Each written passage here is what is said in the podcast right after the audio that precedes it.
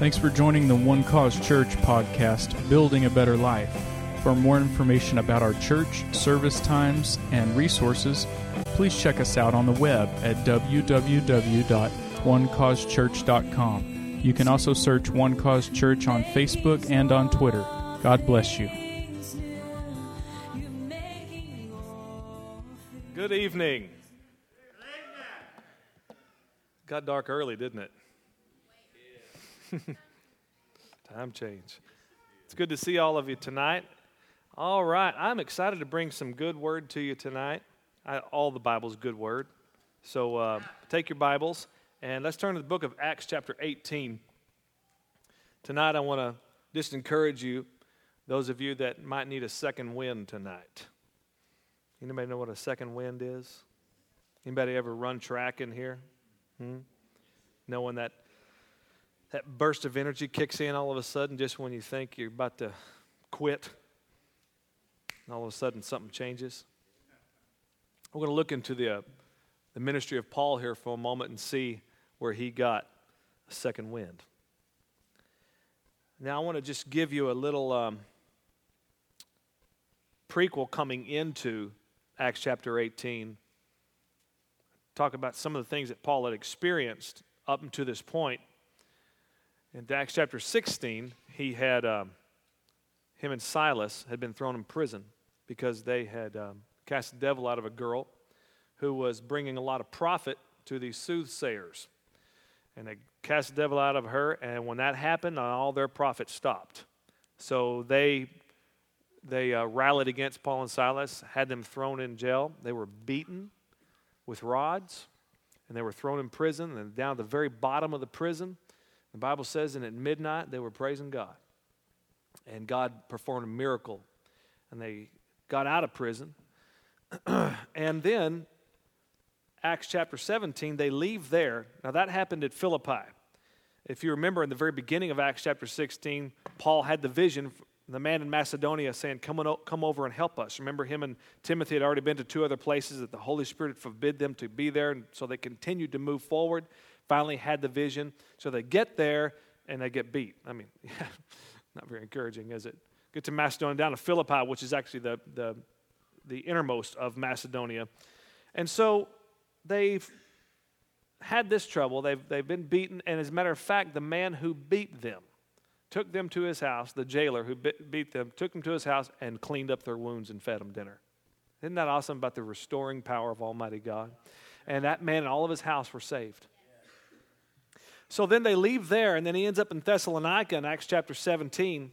Paul preached there, and and this tumult arose, and, and they attacked a man named Jason. Apparently Paul had been staying at Jason's house. It didn't tell us he was, but that's where they knew to go. And so they, they grabbed Jason and his household, and they they dragged them out. And they're, I mean, they're violently dragging these guys through the streets, and um, and then they, they, they threaten them and then make them post bail, take their money, and then send them home. I mean, these are people that are just associated with Paul are now finding trouble. And then, so they got them out of, they got Paul and Silas out of town. And Timothy was actually in this company with them to Berea. So Paul preaches in Berea. The Jews from Thessalonica heard about what was going on in Berea, Berea because many people had believed in Thessalonica, and that's what the Jews said, we got to get him out of here. So then they heard about, he was over in Berea doing the same thing, so then they they caused a, the crowd to, to uh, be stirred up, and uh, and so they finally got Paul out of there by boat. He actually left Timothy and Silas. It must have been in such a hurry to get him out of there. So he's running for his life basically at this point. He's already endured some rough things since he's come into this calling. And he ends up in Athens without Silas and Timothy.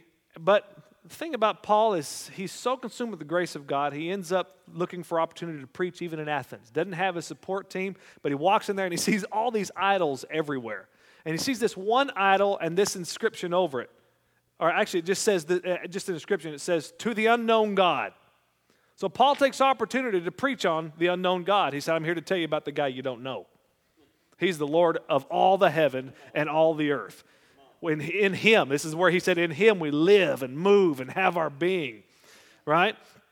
So Uh, and by the time he spoke of Jesus being raised from the dead, so he's he's he's got an open audience up at Mars Hill. He's got all these men who want to want to. The Bible says that they had this um, they had this thing about them that they they always wanted to know something new. They're all about knowledge, getting more knowledge, getting more knowledge. So they want to know something new. So he's he's preaching to them this new thing they'd never heard, and he comes to this consummate point of Jesus raising from the dead. And at that point, he lost a lot of his crowd. They started mocking him, thinking resurrection of the dead.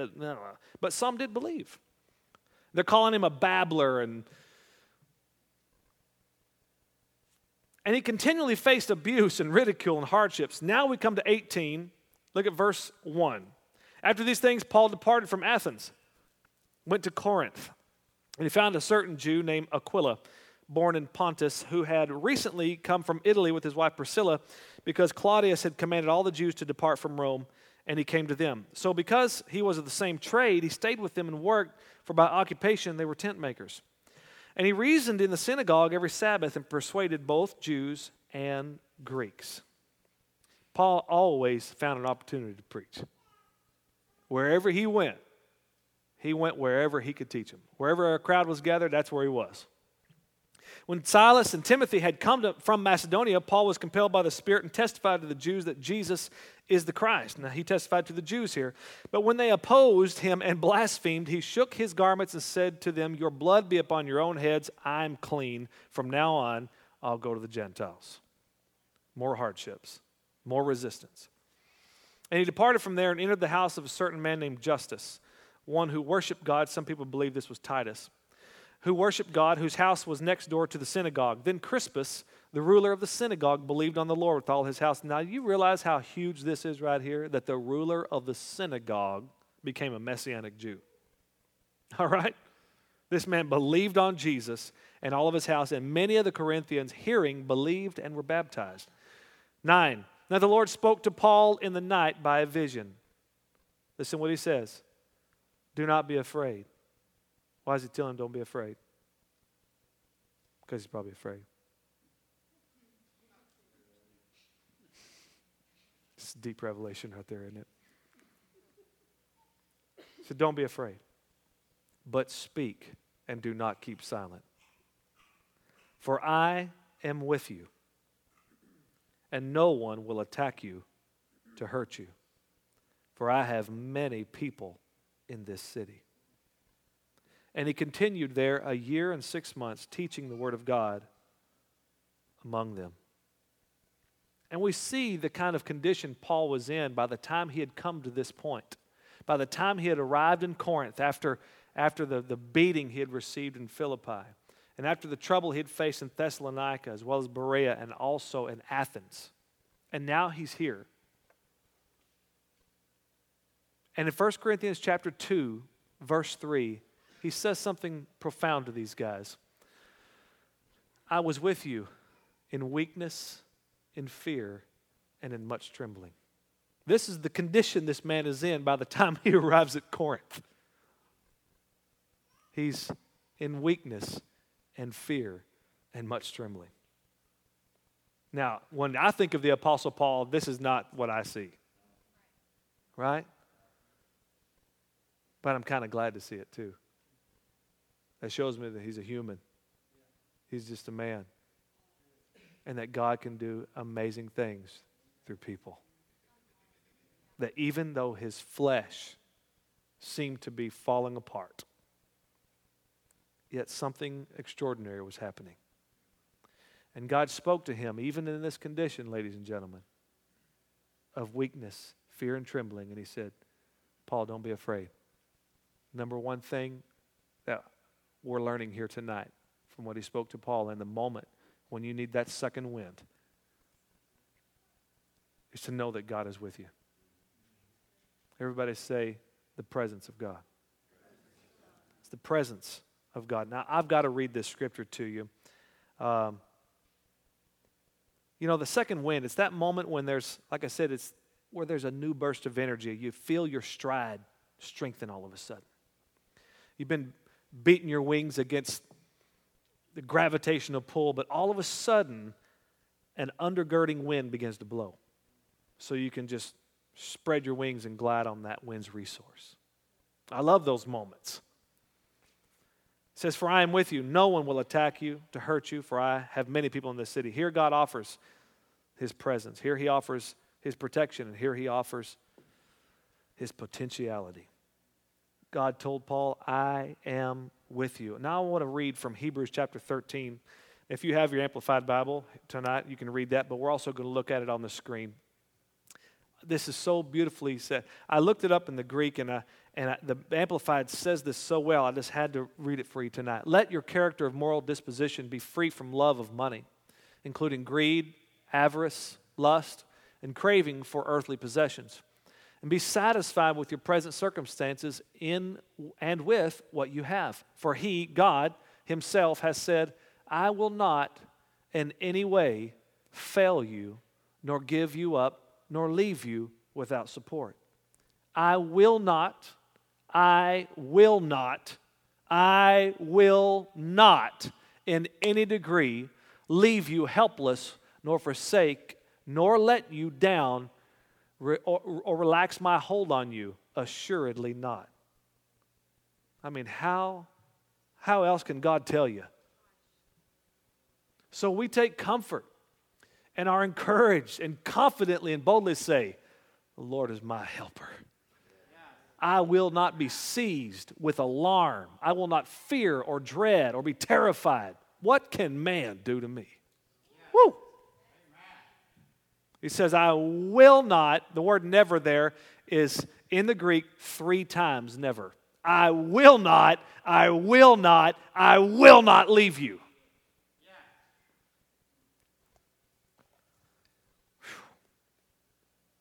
What can man do to me? His, God's presence, and I've talked to you about this before, the presence of God is known in his promise. That's why you must see the Word of God as more than, than just an inspirational book. You must see the Word of God more than just a book that's difficult to understand.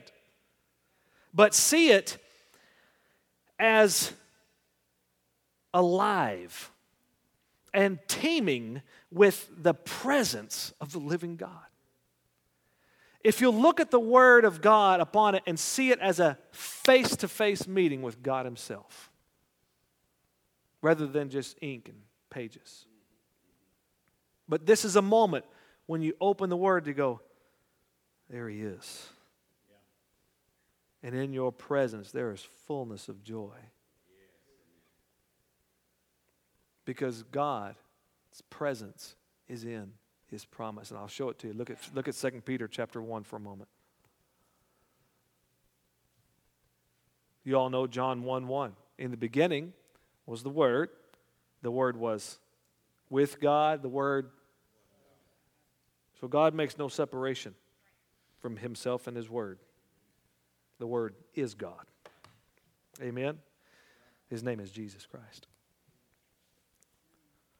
Second Peter chapter one, Peter says, "Grace and peace be multiplied to you in the knowledge of God and of Jesus our Lord, as his divine power has given," everybody say has given, "has given to us all things that pertain to life and godliness through the knowledge of him who called us by glory and virtue, by which have been given to us exceedingly great and precious," what?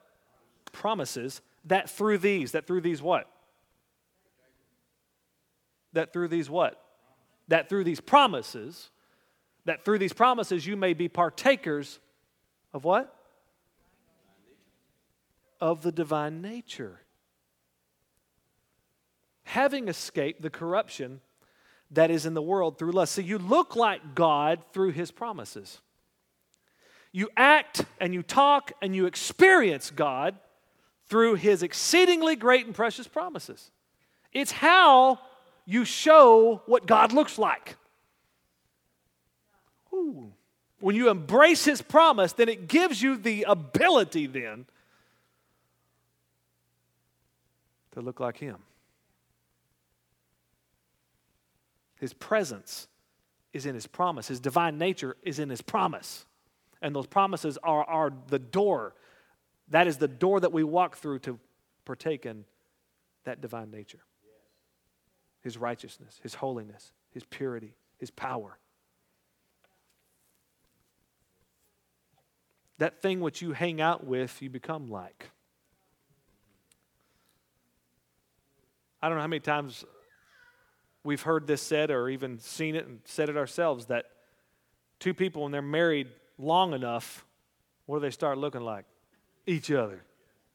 Boy, I hope Heather rubs off on me more than I do on her. But they start looking like each other, right? And not only that, they not only look at each other, but they many times can complete each other's sentences. I like listening to old couples who've been married a long time. Like my grandparents, my grandpa, he would start something, and my grandmother would do her dead level best to finish the story for him. He'd get so frustrated at her. But she knew where he was going. There was something comforting about it too.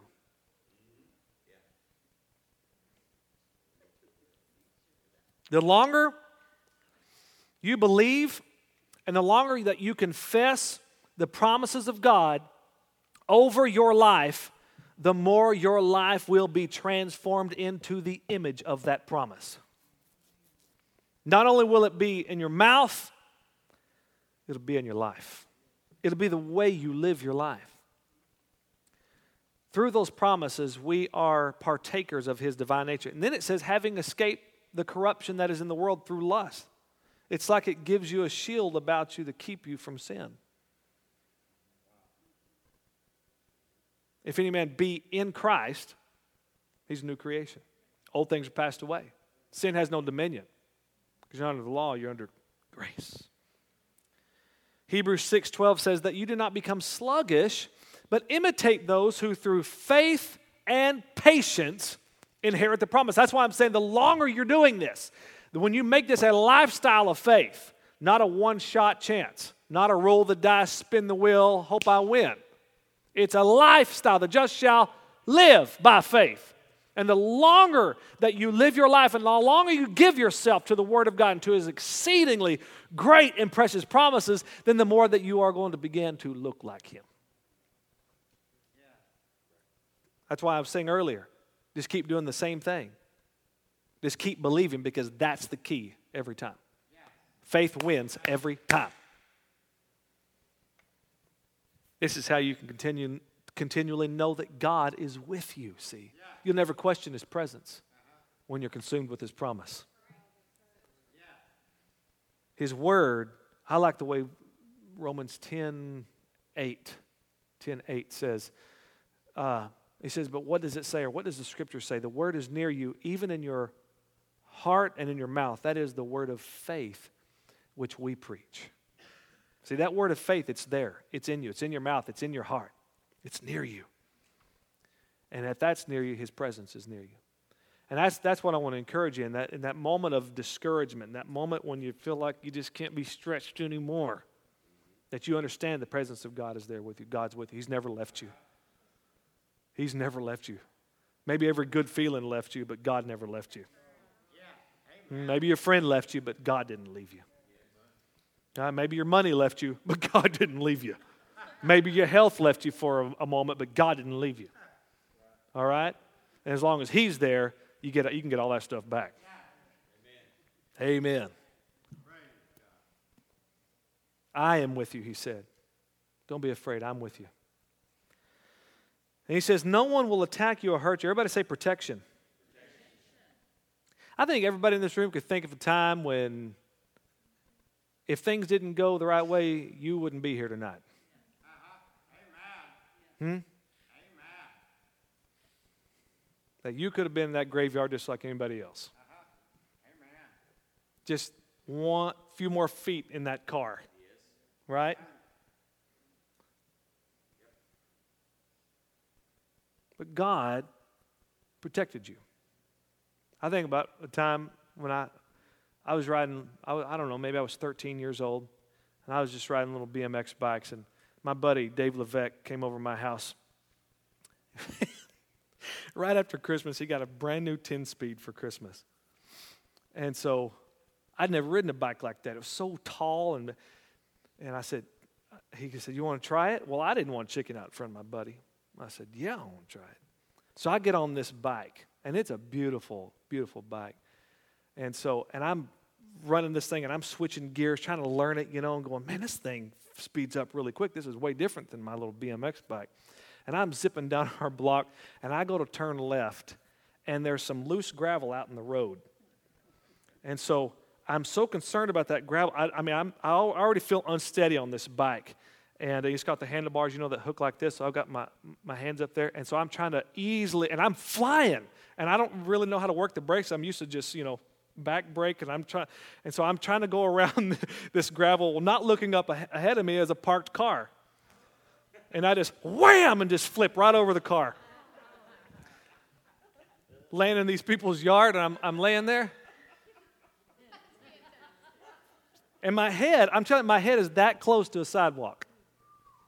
And I, there was not one bit of pain, not not one ounce of pain. I laid there, I thought I was dead. It felt so good, and I thought, how did that not hurt? Not one bit of, not one scratch, nothing. However, the bicycle, and I walked back over to the bike after I realized I was okay. You know, I got up and I was like, I, I just remember going, Lord, that was incredible. How did that? I'm alive and I don't even hurt. So I walked over that bike and I picked it up. Boom, boom, boom. That front, I bent that front rim. Oh my gosh. And then I had to face Dave Levesque. And uh, to this day, I don't think he's forgiven me for that. But I think about moments like that in my life. Think about moments like that when that could have been so bad. But God was protecting me. Lots, I mean, I, th- I think we all have more. Brandon has lots of instances in his life. But God is there. And the one thing that he brings as your overseer, ladies and gentlemen, is protection. Yeah. Now, I just want to read Psalm ninety-one to you, all right? Remember, I've talked to you about, I'm going to read the Amplified Version again because sometimes it just says it so well. But every, I like the way Daniel Plowman said this, and it's something I've I've adopted and said many times. He said, when Christ hung on that cross, there was a filter there. And every curse that was coming towards humanity was stopped at that filter. And every blessing rushed on through. The curse has been broken. Jesus Christ became a curse for us. There's absolutely no power of any curse over your life. None. He became a curse. And the Bible says, you became blessed. So it don't matter what the soothsayers and the witches and the goofballs are out there doing, putting a hex on you. Has no, has nothing on you. Has nothing on you. No power. Zero power. I said zero power. And the curse of sin, zero power. Because he became a curse. And you became blessed. Psalm chapter ninety-one, let's look at this. Verse one. He who dwells in the secret place of the Most High shall remain stable. I like that. And fixed under the shadow of the Almighty, whose power no foe can withstand. Do you see what it says? No foe. Everybody say no foe. No. I'm not cussing. I will say of the Lord. Now listen to what David says. You hear me when, it, when we're talking about the power of your confession? That the spirit of faith is believing and speaking, right? Faith has a voice. Faith comes by hearing, but faith is released by speaking. I will say of the Lord, he is my refuge. Why don't you just say that? My and my fortress. My God. My God. On him I lean and rely. And in him confidently trust. All right? Ah. For then he will deliver you from the snare of the fowler and from the deadly pestilence. Pestilence. I like this word. I mean, I don't like the word, but I, I like what it delivers you from. Pestilence means a deadly or uh, virulent epidemic disease, it, bubonic plague, something that is considered harmful, destructive, or evil. That's the definition of pestilence. Then he will cover you with his pinions. Pinions are just feathers. He will cover you with his feathers, and under his wings shall you trust and find refuge. His truth and his faithfulness are a shield and a buckler. Listen to these, listen to these promises of protection. You shall not be afraid of the terror of the night. There ain't no reason to be scared of the dark. Nor of the arrow, the evil plots and slanders of the wicked that flies by day. You know, there's a scripture in Ephesians chapter six that says that when you have the shield of faith, that you'll be able to quench all the fiery darts of who? Of the wicked one. Well, what are those fiery darts? Is he literally throwing darts with tar on the end of them caught on fire? No. Accusations. Yeah. Remember, James says the tongue is set on fire of hell. Yeah. Right? He's spewing out this. But by faith you go, ksh, nope. Ksh, nope. Nor of the pestilence or disease or any evil thing that stalks in darkness, nor of destruction and sudden death that surprise and lay waste at noonday. This is what you've been delivered from. This is the kind of protection that you have. A thousand, you, you hear me say some of this when I pray over you, a thousand may fall at your side and ten thousand at your right hand, but you're going to be the only one standing. Shall not come near you. Anybody believe this tonight? Only a spectator shall you be, I love this, yourself inaccessible in the secret place of the Most High, as you witness the reward of the wicked. Now that ain't a good reward. It says you're inaccessible to their reward because you're under the shadow of the wing. You're just watching them all fall, watching every enemy be destroyed, resting in the secret place. Because you have made the Lord your refuge and the Most High your dwelling place, there shall no evil befall you, nor any plague or calamity come near your tent or your dwelling. For he will give his angels a special charge over you to accompany and defend and preserve you in all your ways of obedience and service. Isn't this amazing? They shall bear you up on their hands, lest you dash your foot against a stone.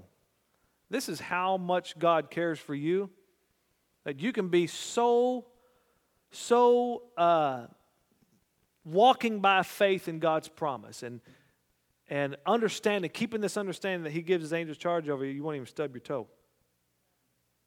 It says that lest you dash your foot against a stone. That's the only thing I can imagine that's what that's saying. You shall tread upon the lion and adder, the young lion, the serpent shall you trample underfoot. Because he has set his love upon me, now here's God's response. Because he has set his love upon me, therefore will I deliver him. I will set him on high because he knows and understands my name, has a personal knowledge of my mercy, love, and kind. Now I want you to notice here, I want you to notice here that God's not saying because you understand that I'm the great judge. Because you understand how sinful you are. Because you understand that a day of wrath is coming. No, he said because you understand mercy, love, and kindness. Because you understand that I'm a good God. Trusts and relies on me, knowing I'll never forsake him. No, never.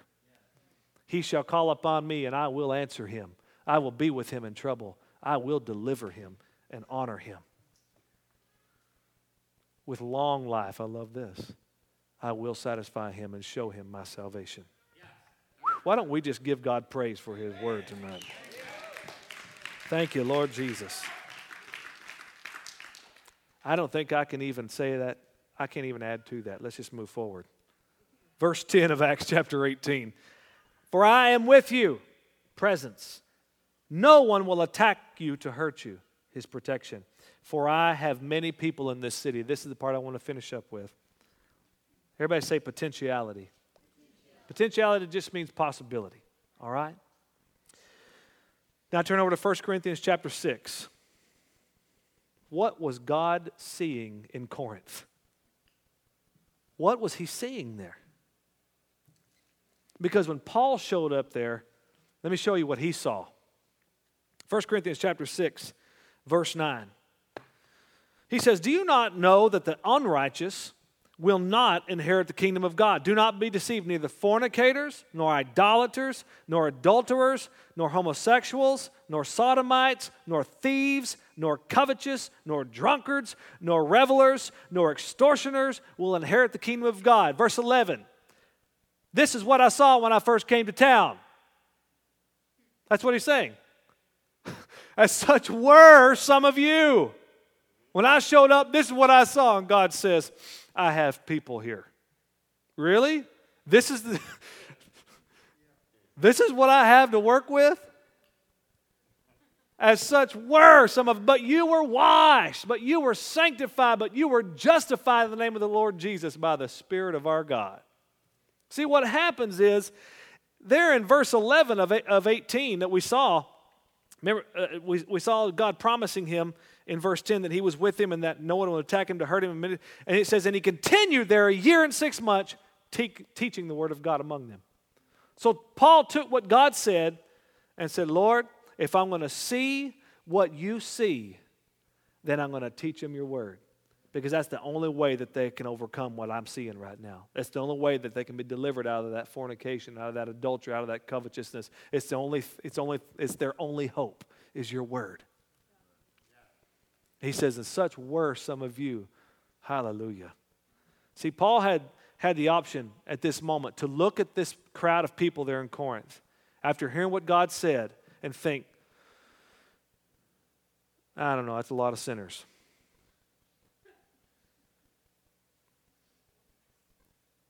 These people are not worthy of the grace of God. I mean, think about it. This is a Jew looking at pagan Gentiles. They did kind of have that opinion about us. There's too many of them. I'm only one man. What difference can I possibly make?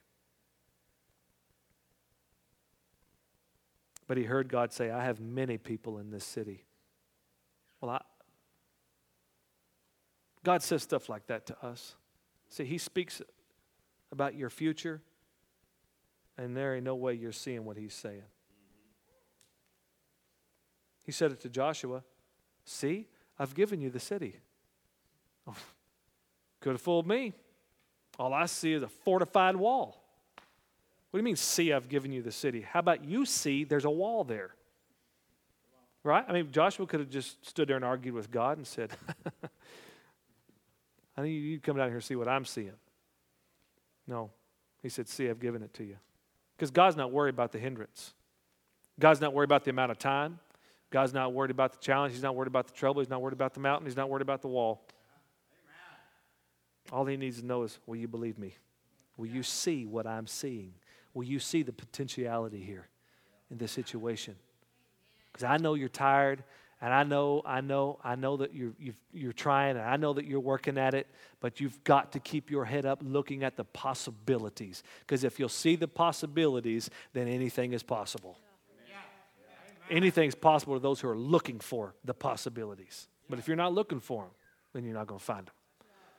See, I've given you the city. You've got to see it, Joshua, before you actually seize it.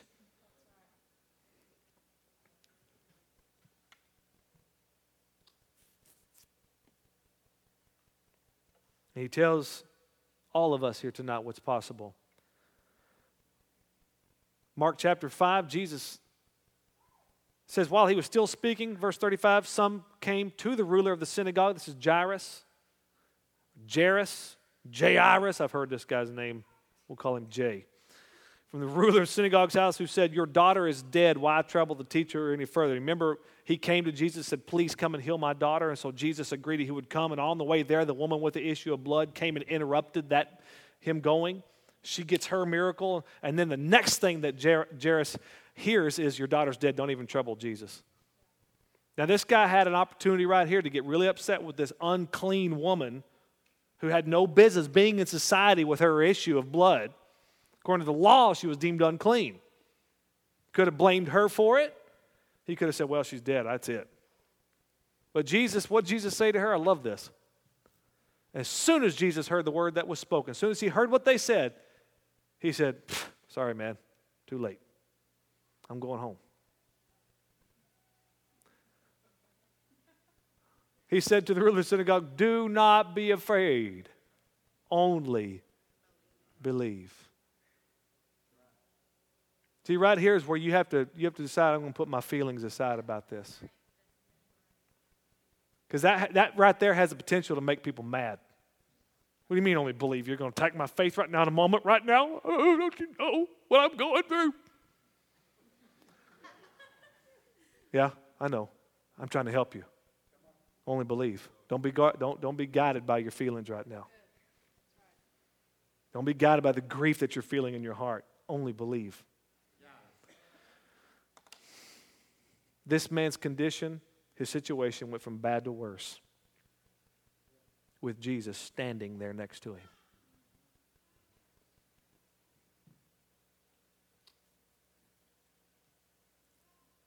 But Lord, things have gotten worse. Only believe. But I don't see any change, Lord. Only believe. But I've done all I can do. Only believe. Only believe. Because if you'll believe, then you'll see the possibility. Faith keeps you in the grasp of the possibility. Faith in God keeps your life living in potentiality. God is there in your struggle. God's presence is with you. His protection is on you. And His potentiality is in you. Amen. Has this blessed you tonight? All right. Let's stand together.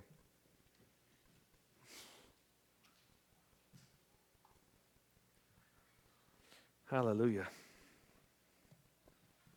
His presence, His protection, and His potentiality. Father, we thank you. Thank you, Lord, for your incredible word. Lord, that your word spoken into our lives brings change. We thank you that wherever your word is spoken, there's always, always the opportunity for a new thing. There's always the opportunity for transformation. There's always the opportunity for provision and healing. Blessing, restoration, deliverance. Your word has all of that power in it. And for those who will believe you, God, they get to accept and receive all of its benefits. Hallelujah. Bless the Lord, O my soul, and forget not all His benefits, who forgives all your iniquities, who heals all your disease, who redeems your life from destruction. Father, I thank you for your blessing on your people, Lord. Hallelujah. Thank you that you've done everything necessary for us to live the God kind of life. I thank you, God, that your people truly are blessed in their going out just like they've been blessed in their coming in. Though their enemy comes at them one way, he has to flee in seven. Hallelujah. Because he is utterly, totally defeated because Jesus whooped the dog out of him. Hallelujah. Lord, I thank you in Jesus' name that they continue to ensure and evoke that victory by faith that Christ accomplished for us through His death, burial, and resurrection. Father, I thank you that your people leave out of here tonight triumphant in victory. Hallelujah. Lord, that their lives flow in the grace of God, that they continue to walk by faith, that they continue to keep the word of God in their mouth. Hallelujah.